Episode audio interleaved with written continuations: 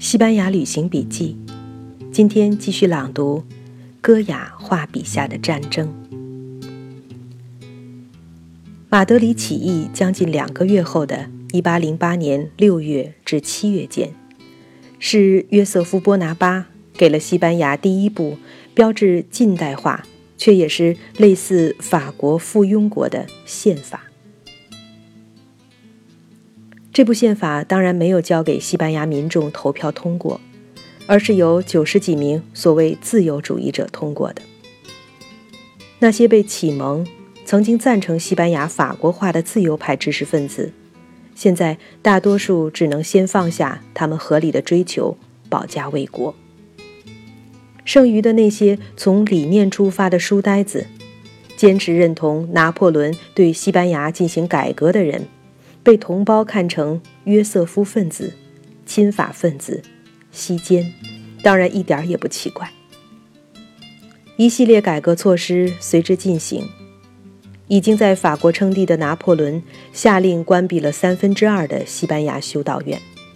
他的兄长西班牙的新国王约瑟夫·波拿巴关闭了其余的1/3。入侵的法国统治者替你立宪，西班牙原来的改革派是赞同好还是反对好？在历史对他们开的玩笑面前，他们张大了嘴巴，却说不出话来。理直气壮地争取到了最大多数民众支持的是西班牙的传统保守力量。西班牙、自由、上帝、国王，比任何时候都更完美地结合在一起了。5年之后，拿破仑被迫把西班牙交还给了西班牙人。1813年4月，约瑟夫·波拿巴在离开西班牙之后，再也没有回到他统治了5年的异国土地。他的弟弟法王拿破仑说：“西班牙表现为一个重视荣誉的整体，我无话可说，只能承认，他们赢了。”不仅仅是荣誉，拿破仑只说对了一半，还有信仰。今天人们评判近代西班牙的保守民众，常常是泛义的，那就是拿破仑当年的看法，以为西班牙民众是落后、愚昧和土气的。可是在古代向近代转折的历史关口，与人类始终共存的一个精神核心是需要非常小心对待的，那就是宗教。改革世俗社会的宗教组织是一回事，而藐视人的信仰那是另一回事。一些非常有悟性的法国人慢慢明白过来。在法国统治时期，长期生活在马德里的法国军官罗卡在回忆录中说，法国人在战场上的胜利并不能使得西班牙人屈服，因为法国试图在打击的是所有的人，每一个人的灵魂，而这样的目标是炮弹刺刀不可能击中的。法国将军拉内在强行攻下西班牙重要城池萨拉戈萨之后，他所看到的场面使他没有一点胜利的喜悦。他留给后人的话是，攻击人们的信仰，那实在是一个错误。把信仰等同于愚昧，是一个更大的错误。在传统社会改革中，要小心翼翼对待的，又岂止一个宗教？没有一个人像戈雅那样，懂得西班牙在这5年中真正受到的伤害。历史书记载说，在这5年中，有50万法国人死在西班牙。没有人告诉我们，死亡的西班牙人有多少。戈雅的战争悲剧系列，细节写实地罗列了这场战争释放的兽性，而残酷是双方的。法军烧杀奸淫和抢劫，西班牙人也酷刑折磨和大批屠杀法军俘虏。那是埋在西班牙干旱的土地里的一颗危险的种子。一方面，法国人5年的君主立宪的统治是拿破仑时期的法国体制的延伸，5年下来，异族迫使西班牙完成的制度变革几乎成了习惯事实。另一方面，在体制改革上，法国人也小看了西班牙人的智慧。本来西班牙的体制改革也已经走得很远，法国人统治期间始终有一个流亡政府，它的核心已经不是国王，而是由议会选出的内阁。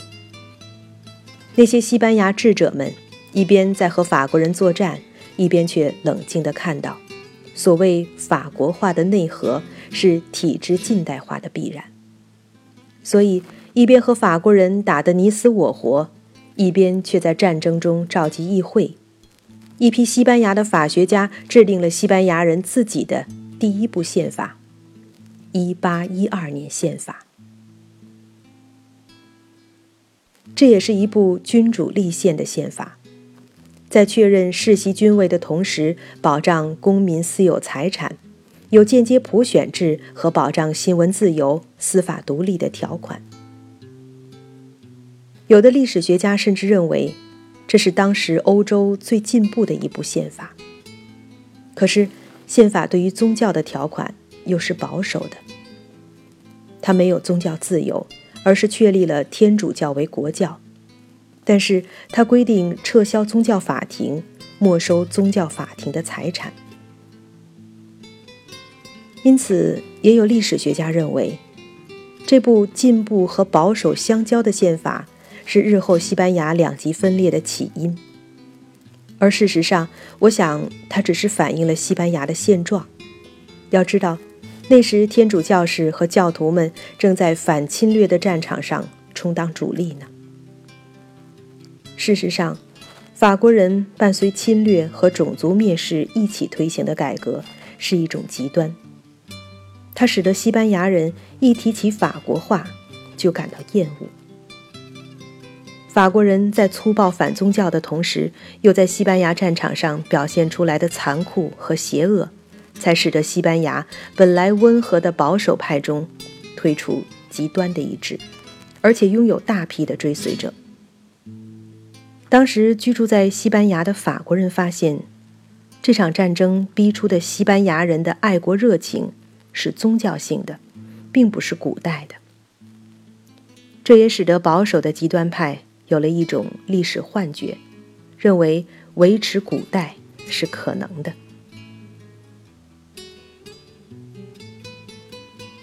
非常不幸的是，在观点分歧的双方中，只要有一支出现极端派，另一支必定也会分裂出他们的极端派。而通常的规律是，两边的温和派都不可能掌控局面，大幅震荡必然是在两个极端之间展开，不走到绝路不会回头。更糟的是，西班牙人在整整5年的法西战争中已经习惯了残酷。法国人被赶走了，可是接下来的西班牙故事是法国故事慢一拍的翻版。改革过程中走极端的刺激，引出了国内的反弹和左右极端的震荡。在法国，极端保守派的反弹来自法国大革命对旧有传统的极端藐视，西班牙的类似反弹却来自一场法国革命军的侵略。在这里，爱国主义、民族自尊和宗教热情叠加，响应的人数更多、更热烈。因此，法国人一走，西班牙内战就已经拉开序幕。19世纪的法国，就是在共和、称帝、公社、复辟之间不停地倒来倒去，街巷鏖战不止。而西班牙呢，也几乎循着同样的节奏，